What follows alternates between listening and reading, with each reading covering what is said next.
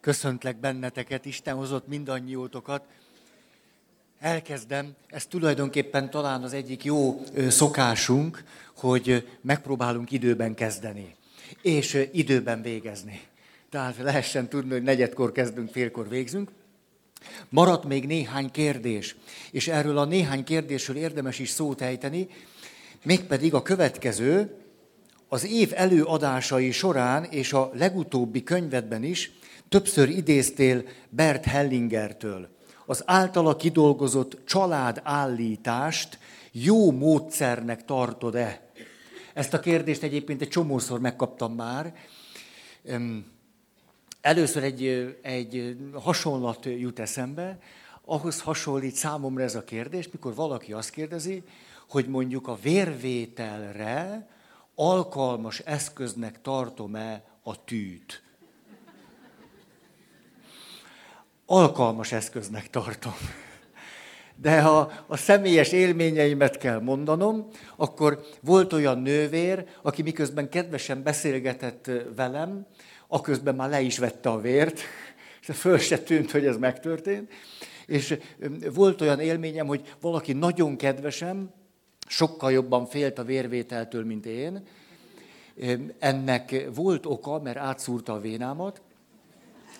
Azután a bugyogó vérhez hirtelen nem tudott adekvátan kapcsolódni. És, és, majd azzal volt elfoglalva, hogy a saját érzelmi összetörtségéből valahogy saját magát kihámozza, és bennem próbált lelki támaszra találni, mert ugye megértem, hogy milyen nehéz most neki. Egyébként megértettem, csak közben kezdtem elvérezni. És. Tehát a kérdésről ez jut eszembe, hogy az alkalmas eszköze, alkalmas. De hogy ki csinálja? Ugye, hogy ki, ki szúr meg, azért az nem mindegy. Annyira nem mindegy, hogy mondjuk egy egyszerű alap megközelítésből azt mondanám, nem kell velem egyet értenetek, természetesen. Én azt tenném, vagy én úgy csinálnám, hogy ha elmennék családállításra, olyan valakihez mennék el, aki nem csak ahhoz ért. Nem csak családállításhoz ért. Egész biztos olyanhoz mennék el. Ez nem azt jelenti, hogy például egy méhész családállítót keresnék, mert akkor ő kétségkívül a méhészethez is még nagyon ért. Most nem erre gondolok hanem rajta vagyunk egy vágányon, és akkor például azt gondolom, hogy engem nagyon megnyugtatna, hogy mondjuk egy empatikus pszichiáter, aki családállítással is foglalkozik, hogy hozzámentem el. Vagy egy jó pszichoterapeuta, akinek a fejében, meg a képzettségében ott pörög vagy tíz év.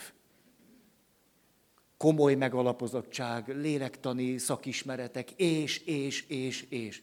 Ezzel nem azt mondom, hogy valaki ne tanulhatná meg csak a családállítást, és abban esetleg ne lehetne ügyes.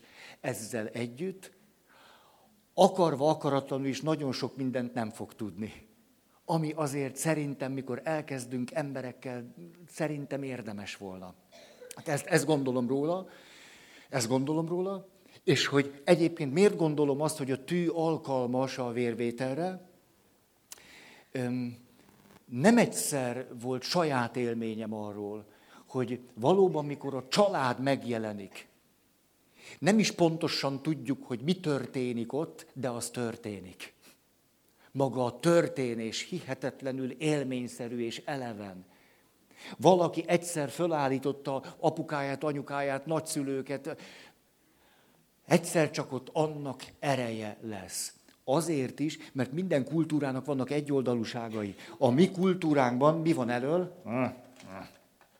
Ah, miért nem? Maradhat így. Szóval. Nem is nehéz, azt hittem nehéz.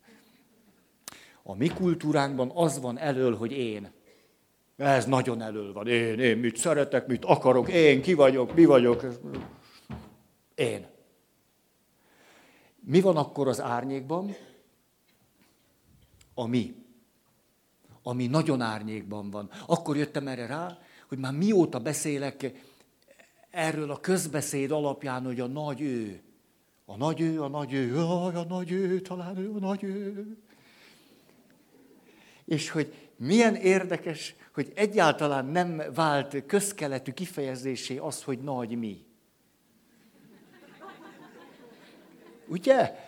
Addig megy a történet, hogy a nagy őt meg kell találni.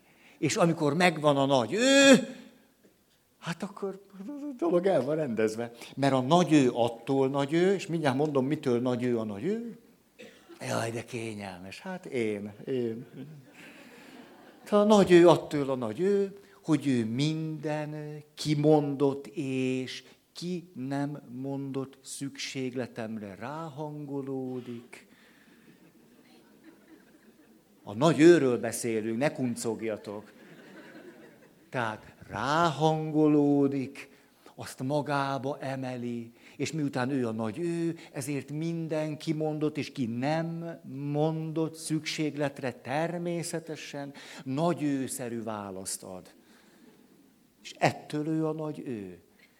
És ha véletlenül a, egyik nap egy fél szükségletemre nem hangolódott rá, mert egy, egy picit fárasztó neki, hogy három napja nem aludt. Ja, mindig résem van mellettem, mert ugye, hogy akkor már is kétkedő gondolatok árasztják el az agyamat, talán nem ő az igazi. Mert ha ő lenne az igazi, minden bizonyal mindig tudná azt adni, amire szükségem van. Attól igazi nem. Nem tudom, hogy ezen mit kell annyi töprengeni. Mi van elől a nagy én? Nagy én van elől. Hát minden onnan indul. Van egy hatalmas nagy én, körülbelül a, a csecsemőkori világból ideálva, vagy ide feküdve inkább, mégis a csecsemő vagy ide fektetve. Szóval én, én nekem semmi felelősségem a dologban. Én pöcő vagyok, sírok, pönten, jöjjön valaki, hogy...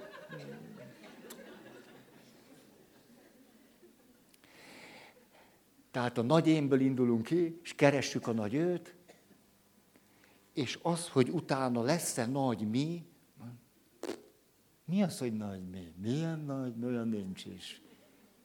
Mert a nagy őnél tulajdonképpen a nagy én akar jól lenni. De nem is akarom ezt, hogy mi. Nem, te éljél értem. Nem az a nagy ő. Az a nagy ő, aki értem él. Most ez, akkor, ez egy definíció volt.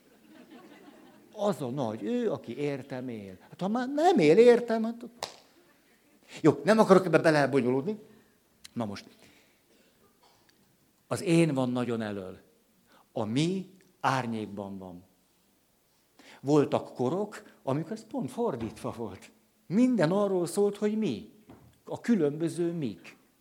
Mi keresztények, mi katolikusok, mi magyarok, mi evangélikusok, mi, mi, minden erről szólt. A mi családunk, a mi nemzetségünk, a mi rokonságunk, mi.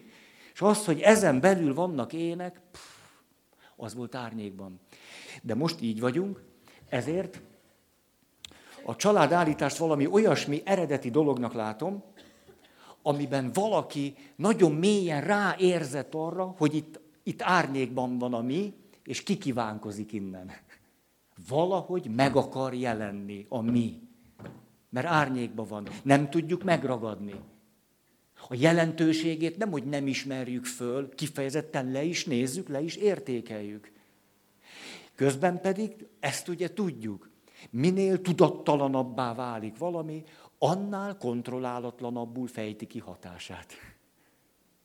Ha minél inkább kézbe van valami véve, minél tudatosabb, annál inkább tudok vele mit kezdeni. Annál kontrollálhatóbb a hatás. Itt azonban a mi, vagyis a másokhoz való tartozásunk nagyon-nagyon sok szempontból tudattalan. És ezért úgy hat ránk, hogy arról fogalmunk sincs. De az énszerű élményben és átélésben azt mondom, hogy hát nem értem, hogy honnan jön ez? Miért akarok meghalni? Miért akarok meghalni? És akkor elmész a születésedig, jobb esetben a foganásodig, szóval nem látom egyetlen életeseményemből se kiindulva, hogy, hogy honnan jön ez, hogy nem akarok élni. Nem, nem tudom igazolni ezt a saját életemből. Nem, nincs egyetlen esemény, amire rá tudnék mutatni. Nem értem, hogy ez hogy van. Persze, mert itt van az árnyékban. A családtagjainkhoz, a rokonságainkhoz, a különböző mikhez való tartozásunkból nagyon is érthető lehet. Nagyon. És a családállítás segíthet, hogy ebből a miből valami előkerüljön a fényre. Ezt nagyon értékesnek látom. Nagyon.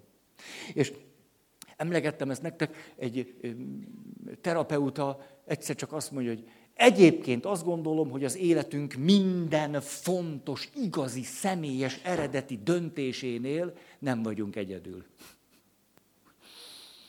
Hogy én persze, szóval miért, hogy én nem vagyok egyedül? Én nagyon is egyedül vagyok. Na. És akkor elkezdte azt mondani, hogy rendben van, fizikailag egyedül vagyunk gyakran, amikor a döntést meghozzuk. De hogy az a világ, ami alapján a döntést meg tudjuk hozni, mindig eh, halljuk valakinek a bátorító szavát, valaki, hogy te szerintem ezt csináld, vagy ez jó lesz. Hallunk, hallunk számunkra fontos személyeket, vagy megjelennek előttünk, vagy akár tudatosan azt mondjuk, na apám mit szólna ehhez? Vagy anyukám, na büszke lenne rám. És ezt valakinek el kellene mondanom, mit szólna hozzá. Mit szólnak a barátaim. Tehát minden fontos döntésnél nem vagyunk egyedül, csak nem tudatos ez. És aztán, hogy néztem a saját élet történetemet, hogy á, persze, hogy személyes döntéseket hozok, meg hozunk, de hogy nem látok olyan fontos döntést az életemben, amiben ne lenne nagyon-nagyon vastagon benne az egész család történetem. Úgy, ahogy van. Apukámmal való viszony, anyukámmal való viszony. Akkor csak ide villantom ezt is, hogy a hatás, ami az összetartozásból jön, nem volt tudatos. Nem volt az. Visszanézve öt év, tíz év, húsz év, egyszer csak te jó ég. Hát emiatt is csináltam ezt. Hát hogy nem láttam ezt? És semmit nem láttam belőle. Megéltem, hogy az apám mondjuk, hát hogy is mondjam, az etikai szilárdsága némi kívánivalót hagy maga után. Ezt láttam apukámról. És akkor létrejött bennem egy nem, nem tudatos irányulás, hogy na majd akkor én rendes ember leszek. Ő nagyon jó szándékú, csak nem tudja megcsinálni, majd én. Majd én. És hogy ebben az is benne van, hogy figyelj, apa, majd én megcsinálom. Na, hát mi de együtt vagy, mi összetartozunk. Ha én a te fiad vagyok.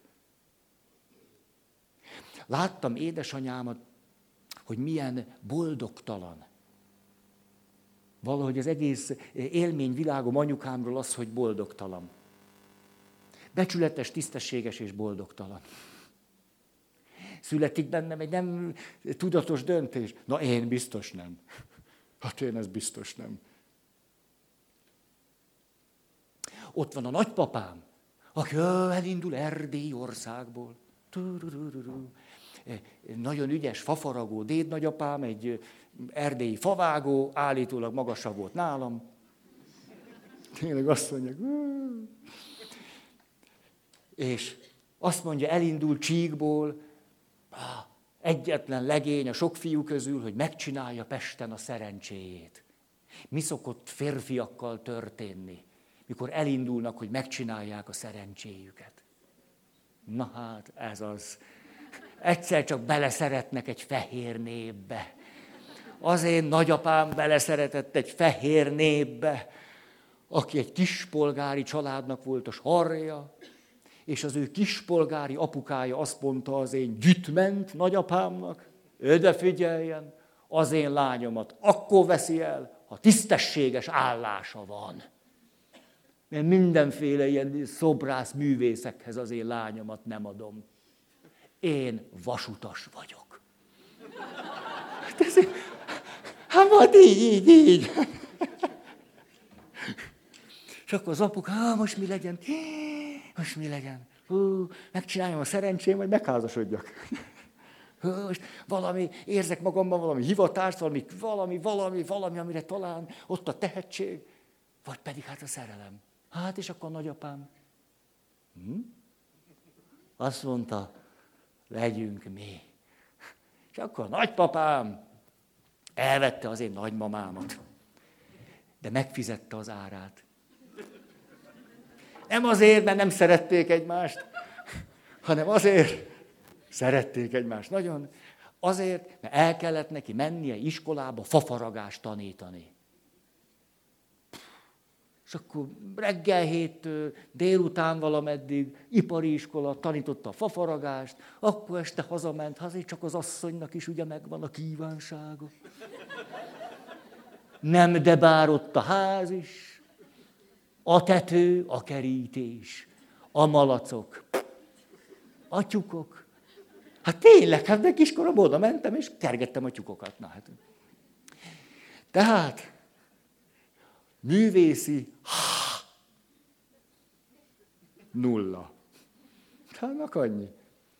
És hogy hirtelen összeállt bennem, ki tudja hány évtizeddel később. Hogy például a papi hivatásomnak része az, hogy azt mondom, na, na nagyapa, megházasodtál, majd én, majd én csinálom ezt a hivatás részt, csak bízd ide. És akkor mi együtt, te azt csináltad, én ezt? Na, ez így jó lesz együtt. Nem is akarom pontról pontra, csak... Tehát még abban is, hogy pap vagyok, benne van az apukám, az anyukám, a nagyszüleim, nagymama, nagypapa, itt is, ott is. Ikertesó. Jó. Tehát az volt a kérdés, hogy mi, mi van Hellinger bácsival. Hát az, hogy ha nagyon tudattalan a mi, akkor gátlástalanul hat. A szónak most nem erkölcsi, hanem valós értelmében. Úgy, ahogy neki tetszik. És ezért ezt felszínre hozni, értékesnek látom. És megint a gatyám meg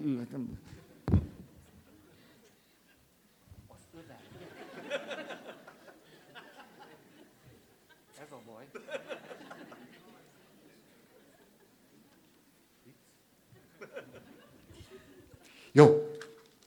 Tehát ez, ez. Most meg szűk.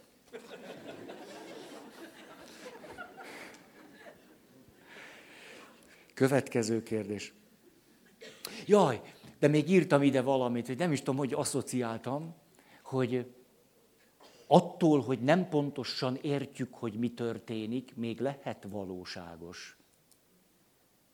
És emlékszem, hogy Erdélyben voltam egy versenyen. Vonattal jöttünk, mentünk, és te kis srácként végig, ahogy mentünk, kilógattam a fejemet az ablakon. Hát nagyon élveztem. Na de Erdélyből, értitek? Tehát kaptam egy olyan középfülgyulladást, attól koldultam, úgy, hogy pályaudvarról le mentem is a Jánosba, de valami iszonyat fájt a fülem, azóta is érzékeny, képzeljétek el. Azóta. 40 éve érzékeny a bal fülem. Úgyhogy óvatosan a fejkilógatással. És fülorgégész megnézte, be van gyulladva, iszonyatosan csúnya, adom ezt a gyógyszert, és akkor végül azt mondja, várjon egy kicsit, oda ment, volt ott a rendelőbe egy hűtőszekrény. Az szokásos, hogy a rendelőben van egy hűtőszekrény, tessék, ugye vannak itt szakértők, tényleg itt ülnek. A hűtőszekrényből kivett egy ilyen picike kis fiolát, azt mondja, úgy egyébként meg van egy népi bölcsesség, hogy van egy gyógynövény. Úgy hívják csak, hogy fül-fül. Én fülorgégész vagyok, és egyszer hallom, hogy valaki mondja, hogy szedtem egy kis fülfület. Na, na, na, és hogy én erről nem tudok, mondta ő. És akkor utána ment, azt mondja, hogy ebből csináltak régen eszenciát, és ezzel gyógyították a fülgyulladást. Azt mondja, jó, azért maga csak szedje be az összes mindent, amit fölírtam, de ez itt a lényeg. Mert ez meg biztosat. Ne kérdezze, hogy hogyan, gőzöm sincs, de még akinek adtam. Na ez jutott eszembe arról, hogy családállítás. Most ez hogy hat meg, mint hat meg, mi? Van valami, valami tapasztalati tudásunk arról, hogy valami fontos dolog történhet, amit nagyon nagy gyöngéjének tartok, akárki is csinálja, hogy valaki elmegy egy családállításra, és utána illaberek, nádak, erek. Lesz, ami lesz. Nincs utógondozás. Van, aki, például van egy kedves pszichiáter ismerősöm, aki csinál családállítást, ő nála van utógondozás. Azt mondja, egy hónap múlva találkozzunk, mert hát most eleresztettem magukat, nem tudom, mi lesz. Az az én felelősségem, hogy csak úgy. Ezt, ahogy most látom, ez egy nagy gyöngéje. Hozzám jöttetek jó páran, voltatok lelkesek, és mondtátok, hú, hát az életemet ez hogy megváltoztatta. Mások meg mondtátok, hogy én amióta voltam, padlón vagyok, de hát nem jöttem föl. Ide is négy kézláb érkeztem. Azért... Jó, nem akarnám ezt hosszabban. Következő. Kedves Fer. Nem, az i az nincs itt. Tehát jó. Látszik, ő egy mai kor gyermeke. Hát azt, amit lehet, rövidítünk. Első sorban, mint katolikus papot, másodszorban, mint mentálhigiénész szakembert kérlek, javasolj olyan lelki tükröt a gyónáshoz, amit te jonak tartasz. Hát ez, ez van. Ne hamisítsuk meg mások szavait. Egy olyan lelki tükröt, amely segítene egy pszichésen jelentősen sérült embernek a fölkészülésben. És lerakom a jegyzeteim. Jó lelki tükröt nem tudok ajánlani. De semmiért. Eleve a lelki tükör műfajjal vannak nehézségeim. Tehát lehet, hogy valaki rászorul, hogy bűnkatalógusokat olvasson. És akkor világos legyen számára, hogy jé, ez, ez valahogy ide tartozik. Hát, hogy ölés, és akkor, aha, ez akkor az a lopás. De most ezt egyébként komolyan mondom, tehát lehetséges, hogy valakinek a morális intelligenciából bizonyos tényanyag is hiányzik. Másokról rosszat mondok a háta mögött. Vagy többször megpofoztam nálam gyöngébbeket. Hogy, tehát ha valakinek segítség, hogy be tud azonosítani olyan magatartásformákat, amelyeket nem javaslunk, mondjuk erre jó. Most vannak ám nagyszerű régebbi veretes lelki tükrök. Például abban elolvashatod azt a ne lopj kategóriánál, hogy pápai vizeken ne kalózkodj.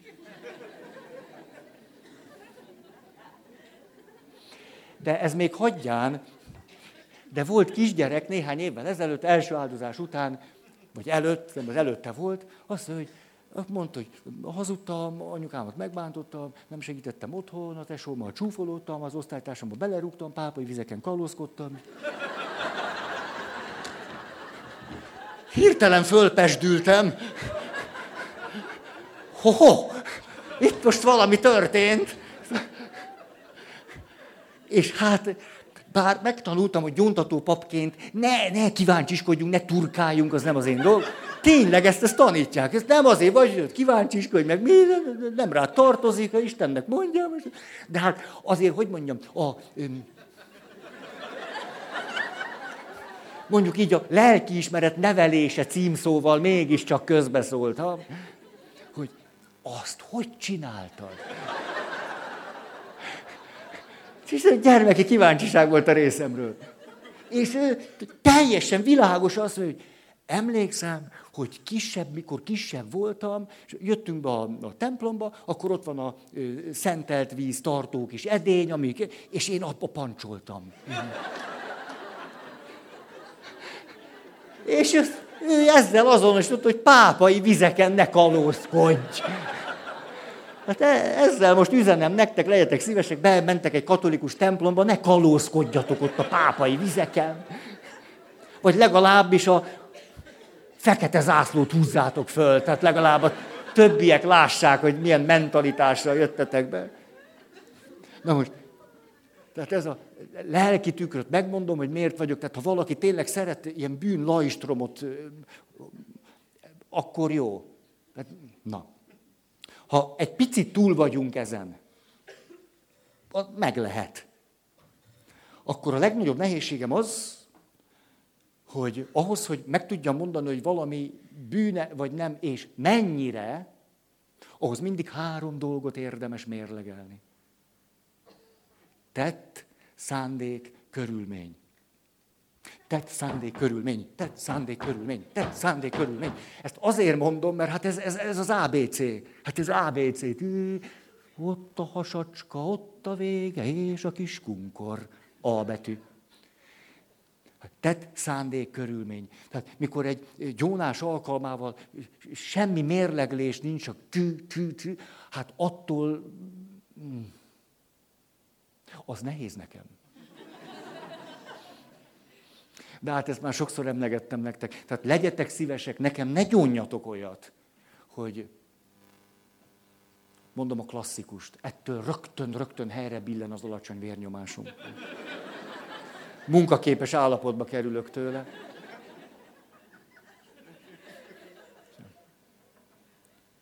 Gyónom a mindenható Istennek, és neked lelki atyám, de nem, van ennél rosszabb is. Már az elején. Azt mondja, Isten helyett gyónom neked, ez, ez, ez ennél ez meg súlyosabb. Nem követtem el semmi bűnt, csak bejöttem, mert már egy éve nem voltam. Akkor is ugyanezt mondta, akkor sem. Tulajdonképpen az egy év alatt, ha jól emlékszem, de most ebben nem vagyok biztos, múlt héten nem voltam misén, de 42 fokos volt a lázam.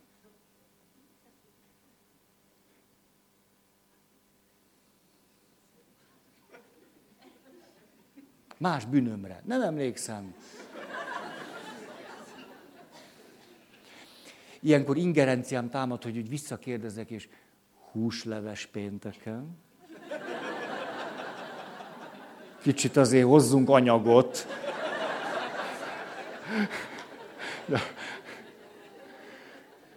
Tehát, ha, ha felnőtt emberként van időm átgondolni az életem, de meg se jelenik még szándékszerűen se, hogy körülmény meg szándék, az engem lelomboz. Hát úgy érzem, hogy kicsit fölöslegesen ülök ott. Hát tett szándék körülmény. 42 fokos lázzal nem kell vasárnap misére jönni. Mondta Pál Ferenc atya. Na. De tudjátok, ilyenkor mi szokott történni, elmondom nektek. Szóval következő hét múlva jön valaki, azt mondja, tudom, atya, hogy mondta, hogy 42 fokos lázzal nem kell misére jönni, de én nem voltam. Tehát akkor most ezt meg szeretném gyónni, mert nem voltam. Hát tudom, hogy ezt nem kell meggyónni, csak szeretném meggyónni. Jó, tehát tett szándék körülmény. A lelki tükrök hogy írják le a körülményeket? A körülményekkel nem tudnak mit kezdeni, és a szándékkal meg ugyanúgy nem. Tehát ott egy bűn rajstromot látunk. Tehát a teljességgel elégtelen, hogy, hogy valaki egy komoly önmagába nézést tartson. A, ez az egyik. A másik, amit hát én már unos untalan mondom nektek, hogy érdemes lehet két székkel gyónásra készülni. A két szék nagyon jó. Van a pszichószék. A pszichószéken átgondolom azt, hogy milyen nehéz az életem. Itt megértem magam, együttérző vagyok magammal. Itt számba veszem azt is, hogy hát igen, azért mások jó kiszúrtak velem, nem egyszer, nem kétszer. És aztán átülök a morális székre. Mikor itt már jól elmondtam, hogy ki miért hibás. Azt, hogy igen, ez igaz, és ez meg az én felelősségem volt, hogy. És aztán olyan is van, hogy hogy mondod, hogy igen, de ezt én csináltam, ezt nem jól csináltam, ezt elmulasztottam. Egyszer csak jön a másik hang, és azt mondja, jó, jó, jó, de hát az a férjed idegelt föl, nem? Magadtól nem ordítottál volna. De a férjed, na, na miatt ordítottál? Ezt is a papnak majd mondd el. A férjed miatt volt? Akkor ide visszaülök. Kitühöngöm magam, hogy én egyébként egy rendes ember vagyok, csak a férjem fölidegel. És akkor, amikor kifújtam magam, visszaülök. És azt mondtam, pú, csúnyákat mondtam neki. És végül a gyónásra ez való. Tehát azt már én köszönöm, nem kérem. Én nem. Nem, tehát ezt értem, tudom, hogy van, jó, ha te is tudod, de nem, nem kell körbe, és az azért volt. Hmm. És akkor így gyorsan végzünk. A, de hogy mit mondhatnék, mondjuk, ami segítség, hát remélem ez is az. A másik, két forrásból dolgoznék, kettőből. Akkor is, hogyha valaki sérült.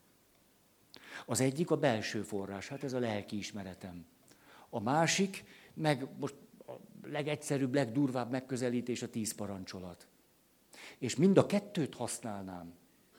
Azért, mert az a tapasztalat, hogy néha egészen lazák tudunk lenni a tíz parancsolattal.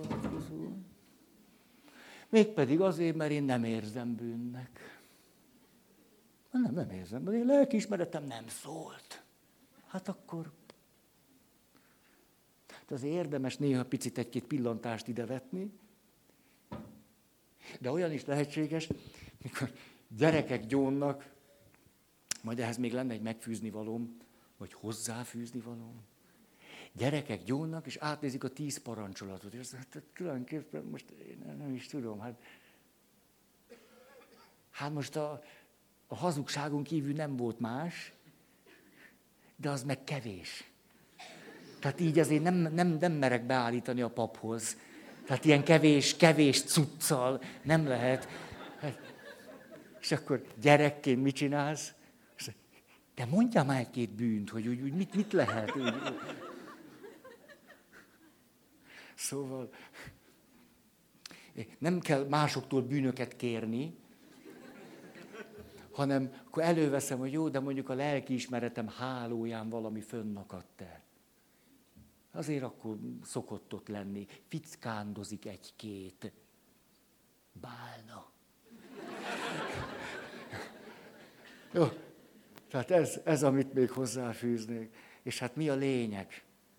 Az egészben a lényeg, és az egész biztos, hogy akármilyen sérült valaki, valahogy ezt, ezt szerintem meg lehet éreztetni, vagy sejtetni, hogy a gyónás középpontjában gyerekként talán azt gondoljuk, hogy a bűneink vannak. A bűn, az a gyónás a bűn körül kering. Ki mit, hogyan, mennyiszer. Picit érünk, azt mondjuk, á, nem, nem, nem, nem. De a gyónás középpontjában nem a, a bűneim vannak, hanem hát Isten, aki, akinek mondom akkor majd ő. Ha tovább fejlődünk, akkor azt mondja, ó, hát tulajdonképpen a Jónás középpontjában az Istennel való kapcsolatom van, ami egy bizalmi viszony. Egy bizalmi viszony.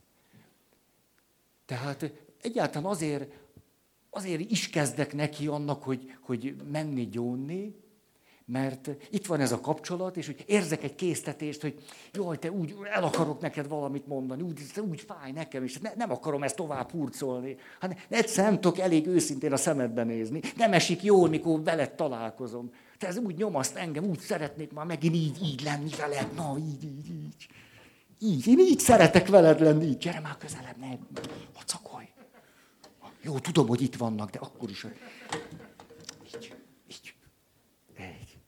És én ezt szeretném. Ez, ez, az, ez, a, ez a vágyam. És abban vagyok biztos, hogy amikor azt mondom, te, gyere már ide. Hát szeretlek, hát gyere. Na az a biztos, hogy ilyenkor Isten nem mondja azt, hogy ma nem. Jó kisfiú voltál? Kis sajt. Nem, ilyen nincsen. Azt mondja, jaj, te, de, de jó, hogy ezt mondod. Hát de jó, hogy ezt mondod. Már mióta vártam, hogy na, megint legyen köztünk valami szép. Ez van a gyónás középpontjában. Ezért maga az egész folyamat, ami, ami itt történik, tulajdonképpen az egyik legtermészetesebb folyamat. Az, amit egyébként az emberi lélek mélyébe írva találunk, hogy valaki fontos nekem, és én bennem az van, hogy nem, valami, valamit nem, nem tettem jól, és rohanok hozzá, hogy mondjuk, de, de sajnálom, bocsáss meg, mert azt akarom, hogy olyan jó legyen nekünk együtt, mint volt. Hát ez a vacakság meg itt van kettőnk között. Tehát ha valami nem a bűnről szól, az pont a gyónás. De nem a bűnről szól. Szörnyűség. És ezért, ezért gyerekeknek, há, pöttyök. Mindig feladat, hogy írják össze, hogy mit csinálnak jól. Hát ezt mindig le kell írni. Mindig.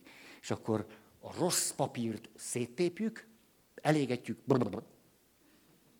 a jó papírt meg hazavisszük. Lehessen látni, hogy ezt már megcsináltam, ez jó? Édesek a gyerekek, mikor megkérdezik, hogy a jót is szét kell tépni. Azt nem. Na, ennyit erről. Hova üljek?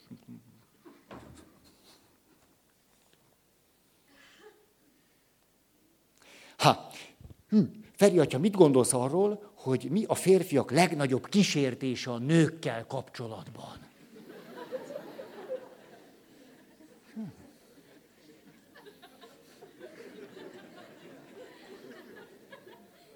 Én örülök, hogy ebbe kompetensnek találod. Nem, tehát ha, ha még, még én, én itt számítok, az... azt mondja. És mi a nők legnagyobb kísértése a férfiakkal kapcsolatban? Ezt is tőlem.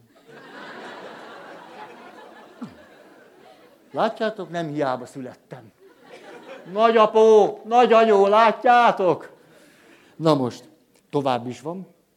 Nehogy a kérdező, kérd drága, nehogy megbántódj. Ez. Azt mondja. Azt gondolom, az elsőre könnyebb válaszolni.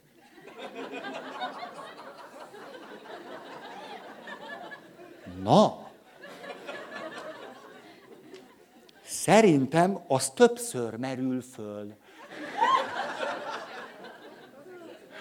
Ez, ez.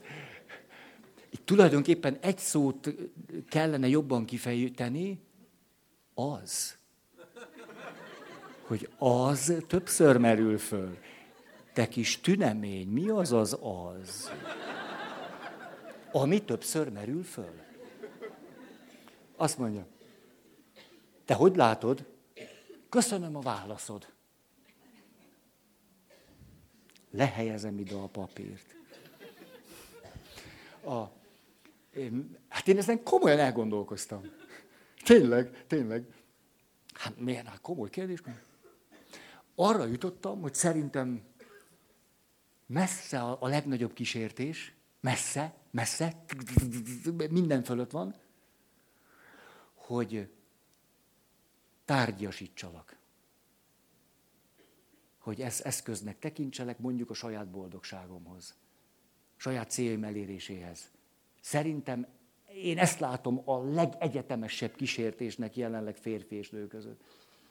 Hogy te valahogy úgy, úgy, úgy izéljelek, hogy te szolgálj engem. Te azért vagy, hogy én boldog legyek. Szerintem messze ez a legnagyobb kísértés. És aztán, hogy ez ki, hogyan, milyen stílussal, meg színnel, meg formával, meg hogy, hát ez már változatos nagyon. De szerintem ez. És ebben nem látok nagy különbséget.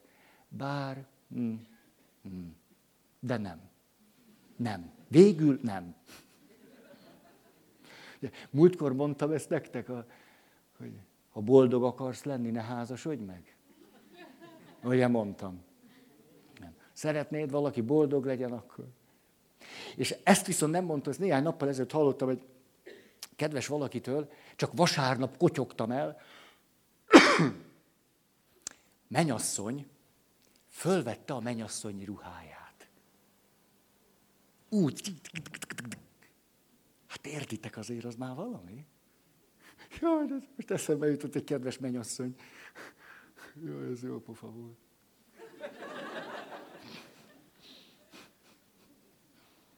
Ez jó. Jöttünk ki a templomból, nem ez a történet, amit elkezdtem, hanem ami eszembe jutott róla. Tényleg eskető papként számtalan nagyon érdekes történetem van.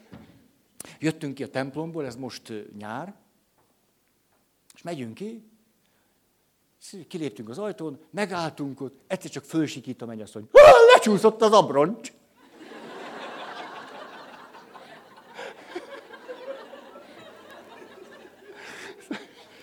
Én tulajdonképpen nem éreztem megszólítva magam. Érzékeltem a problémát, de a segítői attitűd kevésbé öntött el. Volt olyan is, az ott volt a Krisztus király plébánia vagy templom. Kijöttünk, megállt a mennyasszony, hatalmas abroncsos cucc volt. Így. Kijöttek a koszorús lányok. Milyen jó, lát, pontosan lehet látni, hogy a koszorús lányok jöttek ki. Kijöttek a koszorús lányok, az egyik, ekkora volt a szeme, egyszer csak hasra vágta magát. Benézett a szoknya alá. Úgy, úgy, hogy volt a hátáról, így. Hát a titok rejlik ott. Itt se éreztem késztetést, hogy valami. Na most, mi a, mi a történet, ami a, a ugye, ahonnan kiindultunk? Azt mondja ez a hölgy, hogy na, fölvettem a mennyasszony ruhát, és persze sokat agyaltam, hogy most megmutassam el a vőlegényem. Úgy, tehát nem bírtam ki, érted? Nem bírtam. Na, na, na, tetszek. És erre azt mondja a férjem, akkor még vőlegényem volt, majdnem maradt is. Azt mondja, igen, elég jó. Azt mondja, végigfutott rajtam a hideg lelés. Hogy most derül ez ki, hogy ő hogy lát engem, hogy most az utóbb két órával az esküvőt, most mondom le az egészet. Hát vagy a kényszer már mégiscsak minden el volt intézve, névjegykártyák kim voltak az asztalon, hát érted, csak megkérdezte, mi az, hogy elég jó. És a férje azt mondja, vőlegény volt, na. Azt mondja, az elég jó azt jelenti, hogy nem kell hozzátenni semmit, se elvenni belőled semmit. Így vagy jó, ahogy vagy.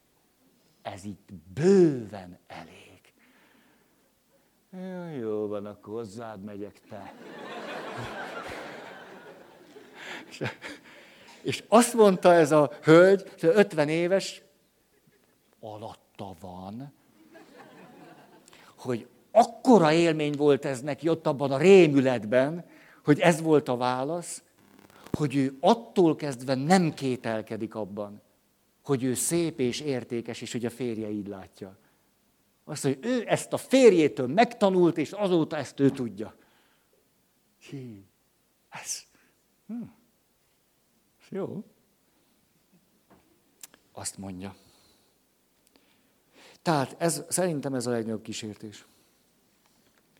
Nyolcadik oldal, amelyet semmit nem jelent. Hét, é... Na, hét éve vagyunk együtt a párommal, négy éve élünk együtt. Hm? Én úgy érzem, hogy itt lenne az ideje egy kis pötty jövetelének. Ő viszont nem igazán. Azt mondja, jól megvan, így, és szeretné élvezni egy kicsit az életet. Kihagyok egy részt. 15 éves kora óta dolgozik, ugyanis elveszítette az apukáját és anyukáját. Egyedül maradt a anyukája sok testvérrel együtt. Már a fiúnak a sok testvérével együtt. Azt mondja, szóval mindezt megértem, és nem akarom erőltetni a dolgot, mert abból úgy sem sül ki semmi jó. Csak hogy én most 34 vagyok, ő meg 41. Nem szerették még évekig várni, főleg, hogy elvileg több pöttyöt is tervezünk. Elvi pöttyök. Hát ez tényleg elvi pötty. Igen. A párom viszont nem nagyon érti, hova a nagy sietség. Hiszen ma már 40 fölött is simán szülnek a nők. Úgy érzem, hogy egyelőre ez egy megoldhatatlan probléma közöttünk, meg kellene tanulnom együtt élni ezzel és bízni benne, hogy egyszer majd csak lesz valami. Illetve tudni elfogadni, ha mégsem lesz semmi. Ez egy életből való kérdés. Ugye erre nem sokat lehet, hogy jó, ez, ez az, ami. Mondom, mi jutott eszembe. Az első, jaj, de elgondolkoztam azon, hogy ez egy kérdés tőlem, vagy felém. Mert ugyanis, hogy elolvastam ezt az egészet, tudjátok, mi játszódott le bennem? Most még kéne tudnotok, nem? Hát ezzel ne töltsetek időt. Az élet rövid, tehát mentem jobbra-balra, gőzöm sincs, hogy ez hogy van. Ez volt benne. Ne, ezt nem, nem tudom.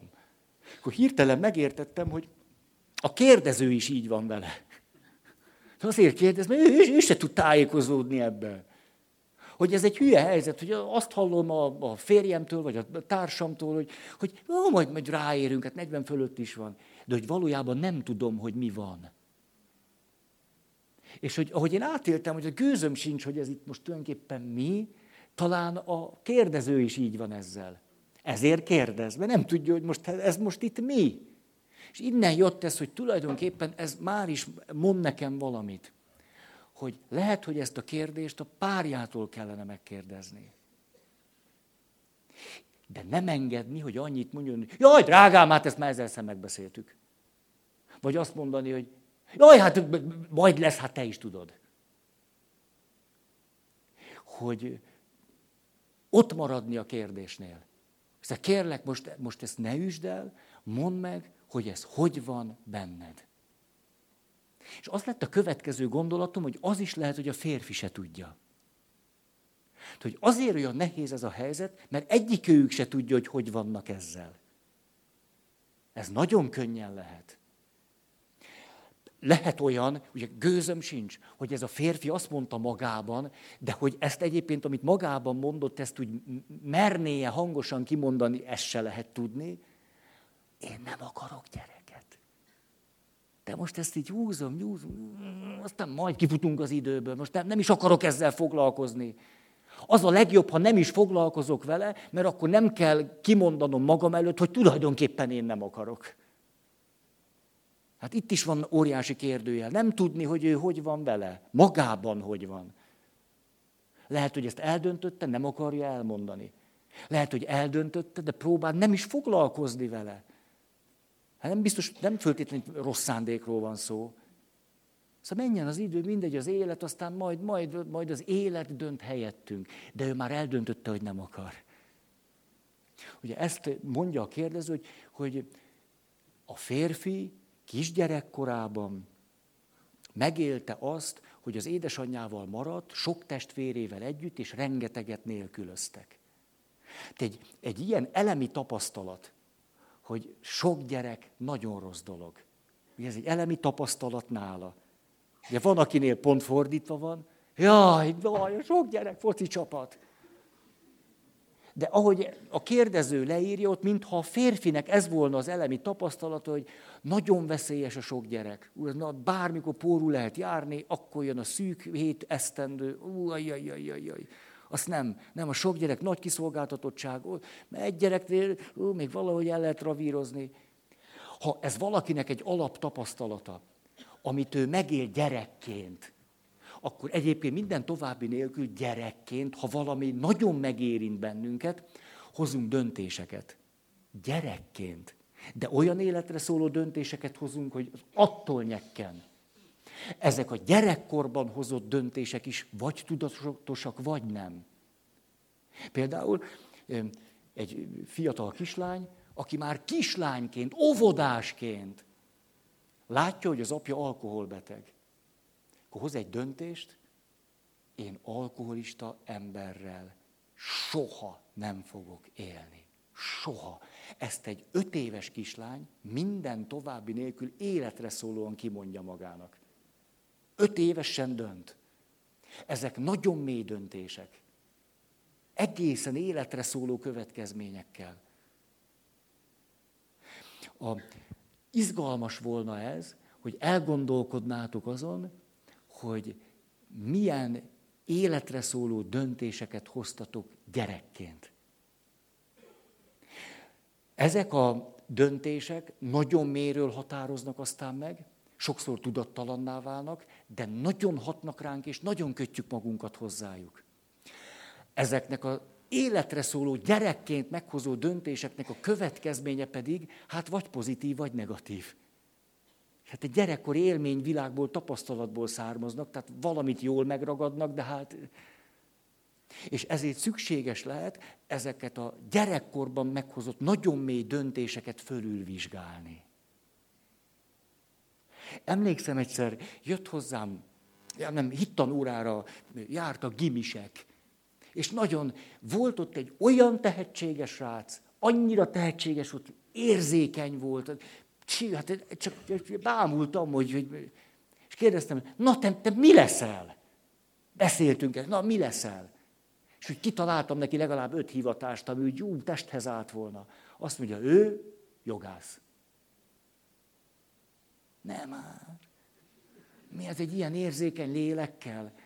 Ne. Persze kellenek érzékeny lelkű jogászok. Cup mindenkinek, főleg jogászoknak. De épp bennem az volt, hogy jó, jó, jó, hogy ezt a tehet, jó, hogy, hogy, ez a tehet, mi lesz ezzel a tehetséggel? Te nem bírtam meg. Te mi, miért akarsz te jogász lenni?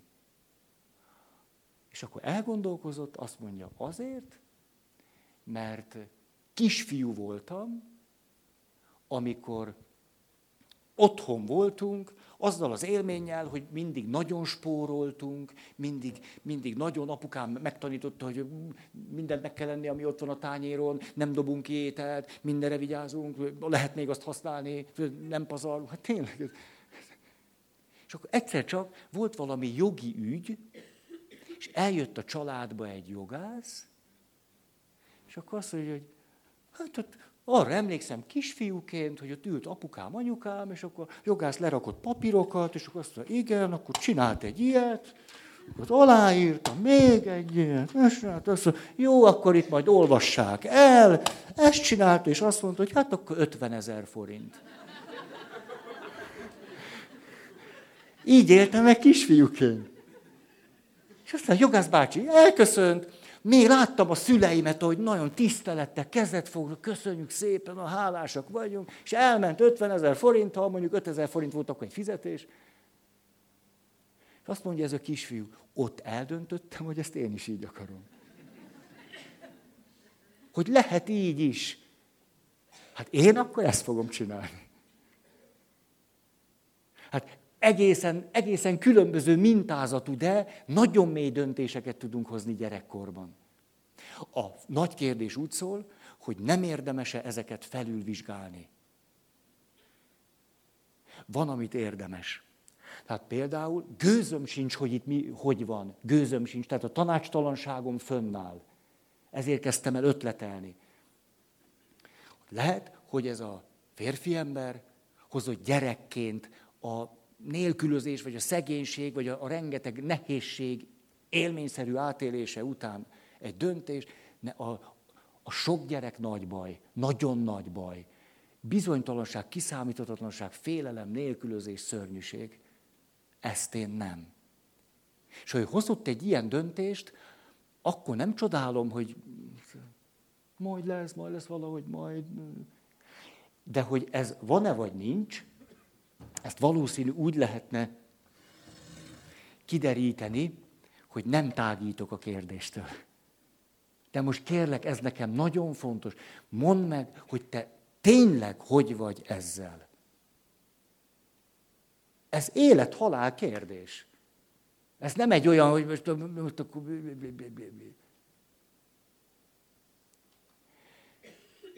akkor lehet, hogy valami előjön, akár olyasmi is, amire a férfi maga rácsodálkozik.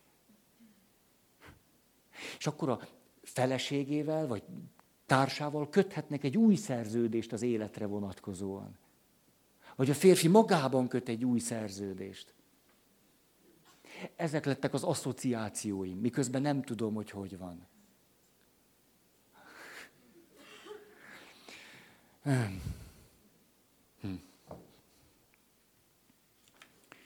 Szóval,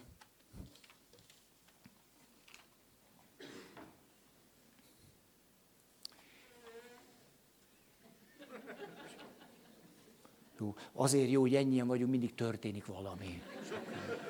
Nem érezzük, hogy unatkozunk. És... Ilyen.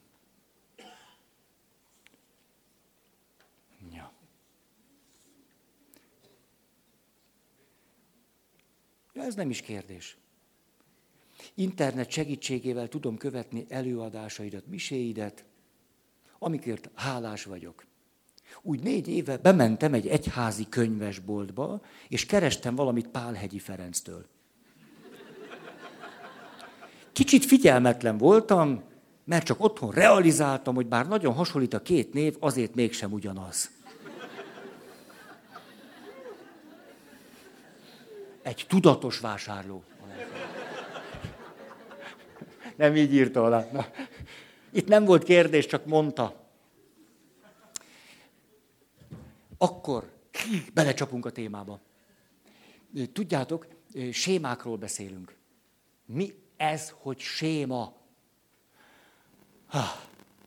Azokról a sémákról beszélünk, amelyek gyerekkorban alakulnak ki, ráadásul mi most kizárólag a gyerekkorban kialakuló negatív sémákról beszélünk. Mi az, hogy gyerekkorban kialakuló negatív séma? van egy tapasztalatom gyerekkorban, itt főleg két dologra gondolhatunk. Az egyik valami folyamatosan fönnálló, fönnálló, fönnálló, fönnálló, rámható jelenség, vagy pedig valami egyszeri, de nagyon erőteljes élmény. Ezek a leginkább alkalmasak arra, hogy bennünk valami séma kialakuljon. Tehát az, hogyha mondjuk a mai nap nem figyel rám anyukám, ettől még nem lesz egy nem tudom milyen sémám. Nem lesz. Csökkent értékűség, szégyen sémám, hogy nem számítok, meg nem figyelnek rám, meg nem vesznek észre. Ettől nem lesz. Mert jön holnap, és az élet szép. De ha ezt tíz évig csinálja, akkor már lehet. Az is lehet, hogy egyébként a szüleim törődnek velem, vagy figyelnek rám. Csak amikor egyszer nagyon nagy bajba kerülök, akkor nem érhetők el. És akkor kialakul bennem egy veszélyeztetettség élmény. Ez a világ nagyon veszélyes hely.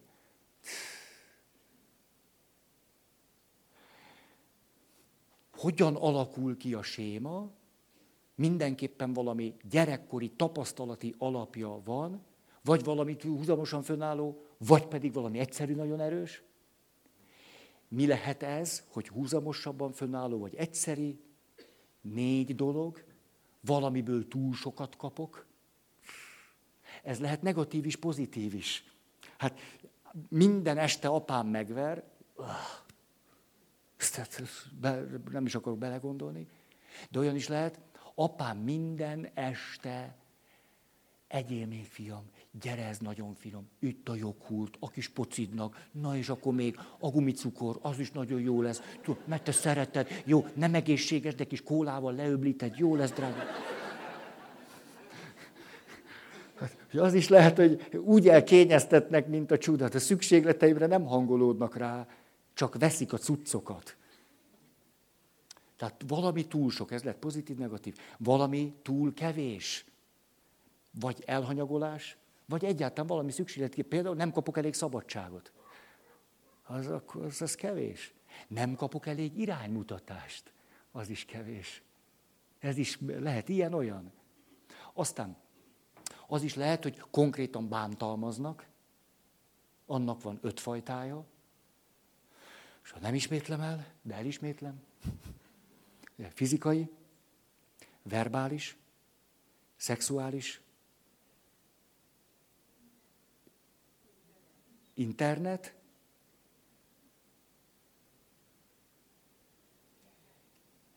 Tessék?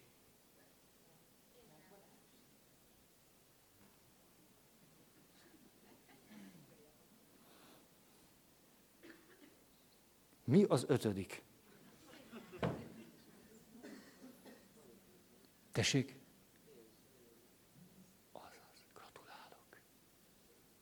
Egy legény talpon a vidéken.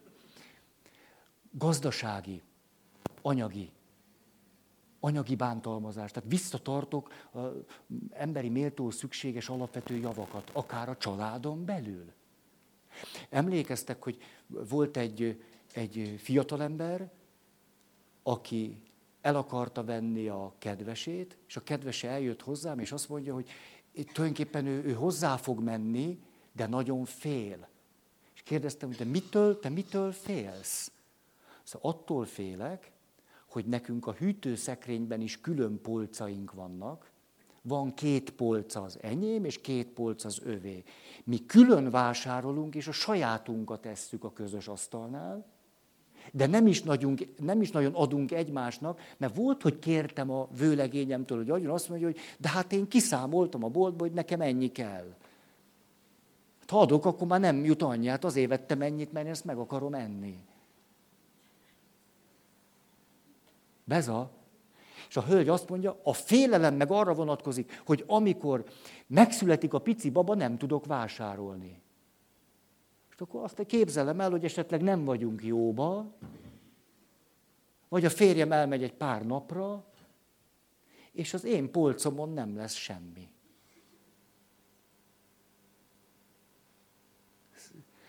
Az élet mindig sokkal olyanabb, mint ahogy azt bármikor gondolnánk. Szerintem nektek is ez a tapasztalatotok. Na ez az, amit te mondtál. Ez a gazdasági, anyagi. Egyetlen rossz szó nem hangzik el. Senki nem bánt senkit, nincs semmi, csak... A veszőparipán persze a házasságban az, amikor a nő nem fér hozzá a pénzhez. Plöm, plöm, plöm. Tehát ez az ötfajta bántalmazás. És mi a negyedik formája annak, hogy gyerekkorban kialakuljon egy séma? Ez pedig, amikor valamiből, amiből valami egységet kellene kapnom, annak csak nagyon egyoldalúan az egyik részét kapom meg, és a másik részét nem. Tehát például mondjuk egy igazi jó kislány szocializációja, akit erőnek, erejével mindig és újból figyelmeztetnek arra, hogy legyen jó kislány, és mindig adjon, és mindig másokkal törődjön, és legyen nagy lelkű, és legyen jó szívű, és mert hát mégiscsak okos ember szamár szenved, és a többi. És egyáltalán soha nem merül föl, hogy ő saját magát hogy védje meg. Erről nincs se kultúra, se beszéd, semmi.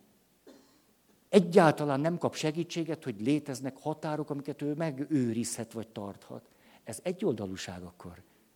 Az egyik oldalt iszonyat nagyra hangsúlyoztuk, a másikról egyáltalán nem esik szó. Ha. Ez a négy dolog. Egy séma mit tartalmaz? Gondolatokat, érzéseket, fizikai állapotokat és szelektív emlékeket. Ami azt jelenti, hogy már a gyerekkori, séma kialakulásakor jellemző élményvilágra hasonlító emlékeket gyűjtögetjük és rendezzük össze. Ilyet egyébként is gyakran teszünk például, mondok egy párhuzamot, mikor a hormonális puff, hormon, nem, hormonális boom, hormonális puff, társkapcsolatba. A pozitív kép összetörik, és kialakul a társamról alkotott negatív kép. Ugye erről már sokat beszéltünk. Ez egy természetes folyamat. Mikor pozitív kép, akkor azt mondtam, becsületes, megbízható, biztonságos, kiszámítható, megfontolt, alapos és lelkiismeretes. És ugyanez a férfi tíz év múlva lassú, körülményes, unalmas, totojázik, kényszeres, elviselhetetlen. Lehet, hogy nem is változott egy picit sem. De az idealizált képből lett egy démonizált kép. És amikor megalkotom a társamról a démonizált képet, mit szoktunk előszeretettel tenni, ez egy érdekes jelenség, hogy visszanézünk, és ezt a most kialakított képet a múltban mindenféle emlékünkkel alátámasztjuk. És akkor történik az, hogy fölhívod a szomszédasszonyt, vagy a kedves Juliskát, a barátnődet, és azt mondod, hova raktam a szemem? Hát már az esküvő előtt is. Hát most látom, csak már az esküvő előtt is nem használta a papír zsebkendőt. Szipogott. Most, most, most lett világos, tíz év házra, hát be, hát ott már szipogott. Egy kultúrálatlan bunkóhoz mentem hozzá. Egy szipogó gyárhoz. Ezt a baklövést. Hát látnivaló, ez, ez, hát látnivaló a folyamatot, ahogy e, a takonyba úszik ez a kapcsolat. Maga a szörnyűség. Hát később, hogy nem fulladtam bele. Ilyen pasi. Hát már, hát komolyan, de... ezt mit csináljuk? Hát elkészítem a démonizált képet, és az ezzel összefüggésben azt megerősítő emlékeket szépen sorba rakom. Gyönyörű szép lesz egy ilyen kis terrakotta utacskám, és tök, tök, tök, tök, így mehetek. Nagyon szép. Erről jut eszembe, hogy az oszlopos tiszafa, amit kaptam tőletek, köszöni jól van. Ültető gödröt ástam. Elültettem, miután erőnek erejével elvittem, ültetés előtt beöntöztem, hogy cuppogjon, kicsit. Azóta minden héten legalább egyszer megöntözöm. Mint Márcsnak a haja. Márcs. Márcs Simpson, teljes nevével. Hát csak nézitek, nem? Hát mivel töltitek az estét? Soha egy kis Simpson család, de mindig csak komolyan beszélgettek az élet. Nem, nem. Éljetek egy kicsit. Marge Simpson. Tehát sémáknál vagyunk. A sémák ezt a négyet tartalmazzák, a negyedik fizikai állapotok, fizikai testi tünetek és állapotok de miután ezek már olyan régóta vannak velünk, hogy szinte nem is emlékszünk vissza arra, hogy volt valamikor másképpen, ezért ezzel azonosítjuk magunkat, ezzel az egész világgal. Azt mondjuk, e, ez vagyok én. A világ ilyen, a másik ember olyan, és kialakulnak mindenféle szűkös tapasztalataink az életről és ezeket a szűkös tapasztalatokat azonosítjuk az élettel. És azt mondjuk, az élet ilyen. Én ilyen vagyok. Te olyan vagy, a kapcsolatok ilyenek, a jövő olyan. A... Erre szoktam ezt mondani, hogy azt gondoljuk, hogy az élet tapasztalataink egyenlőek az élettel. Az élet tapasztalataink mindig sokkal szűkösebbek, főleg, amikor az élet tapasztalatainak egy sajátos köre határoz meg bennünket. Mit tesz aztán velünk ez a séma, és aztán, hogy mi mit teszünk vele. Mit tesz velünk a séma? Rávesz bennünket arra, hogy négyféleképpen föntartsuk a saját zavarainkat. Azt gondolnánk, hogy akkor meg akarunk gyógyulni, lehet, hogy meg akarunk gyógyulni, és közben nem tudatosan minden eszközzel föntartjuk a saját nyomorúságunkat. Mi ez a négy eszköz? Létrehozzuk azokat a helyzeteket, amikben megint megélhetjük, hogy na ugye milyen rossz minden. Vagy legalábbis te. Vagy én, vagy a kapcsolat, vagy az élet. Tehát létrehozzuk ezeket a helyzeteket. Egyik. Másik, a létrehozott vagy megjelenő helyzetekbe belelátjuk. Nincs ott, de mi minden további nélkül belelátjuk. Emlékeztek? volt egy gyönyörű, egy terapeutának a története volt. Elvette az ő szerelmét. Elmentek nászútra. Nászútra. Hova? Tengerpart. Á, lágyan susogó tengeri szél. Kikimorajló habok. Jó, ezt most nem húzom. A lényeg, a lényeg, hogy ő felszaladt valamiért a kocsihoz, ami fönt parkolt, mert lent volt egy öböl, és hogy jön lefelé, látja, hogy az ő szerelmetes ifjú arája éppen kagylókat gyűjt az átmeneti sávból. És hogy jön lefelé, látja az ő arájának ezt a görnyet hátát, és a következő mondat jelenik meg benne. Na, innen menekülj. Háromnapos házas. Szóval azt most se szó, se beszéd. Fordulj meg, ülj be az autóba. Ha kagylót tudsz szedni, majd másra is alkalmas. Te meg... Csak az illető pszichológus aztán levonszolja magát, hogy azért távolságot tart, mégiscsak azért. És elkezd ezen töprengeni, hogy ez meg most mi.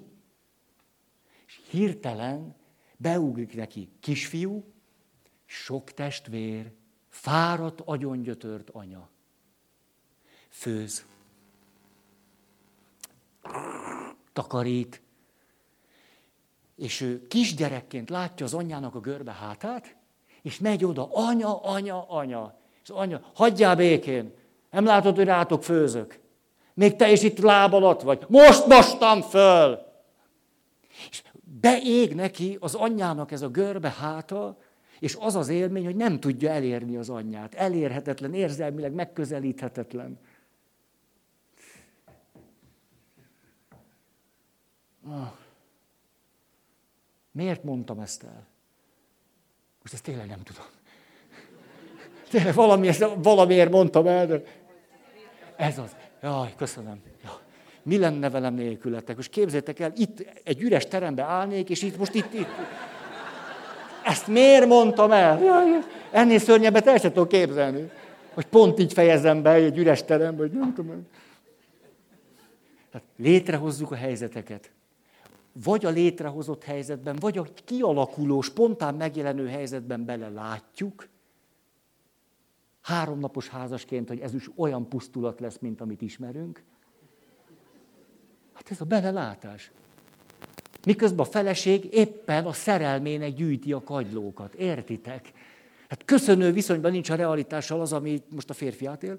Harmadik, fölnagyítjuk, Hát éppenséggel lehet az, hogy a nászúton a felesége azt mondja, hogy ne arra, hogy nekem most nincs kedve már este 11-kor még kimenni pizzát enni a tengerpartra.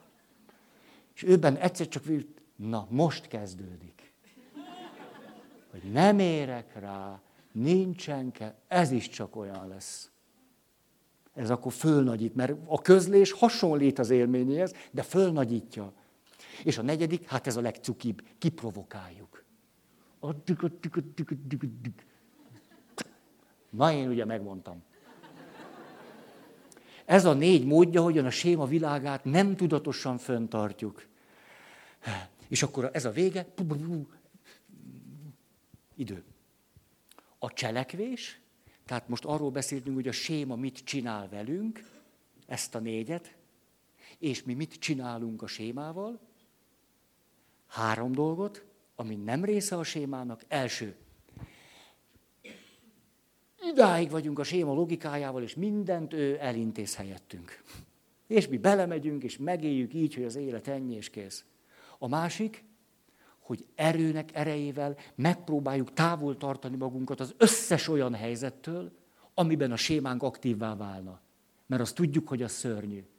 Tehát akkor mondjuk egy férfi azt mondja, én inkább pap leszek. Körbenéztem, azt minden nőnek előbb-utóbb görbül a háta. Vagy ezért, vagy azért. Úgyhogy inkább hagyjuk. És én nem szenvedek, szenvedtem eleget. Én nekem görbe hátú hogy nem kell. A hosszú lábú hogy nem rossz, de görbe a háta, úgy folytatódik, és nem. Hát a második, mikor megpróbálom el, hogy magamat megvédjem. És tulajdonképpen akkor jobban vagyok. És akkor elvesztek valamit az életből. Vagy bugyi? Na. Három. Most, most már fejezze be, és akkor... Igen, igen. Ja, nem, nem, és magamnak mondtam, hogy gyorsan mondtad, hogy már fejezzem be. Túlkompenzálom. Túl, túl, túl. Például a köhinél, amiről most beszélünk, könyörtelen mérték, hiperkritikusság, ott túlkompenzálhatom a csökkent értékűség szégyen sémának a világát.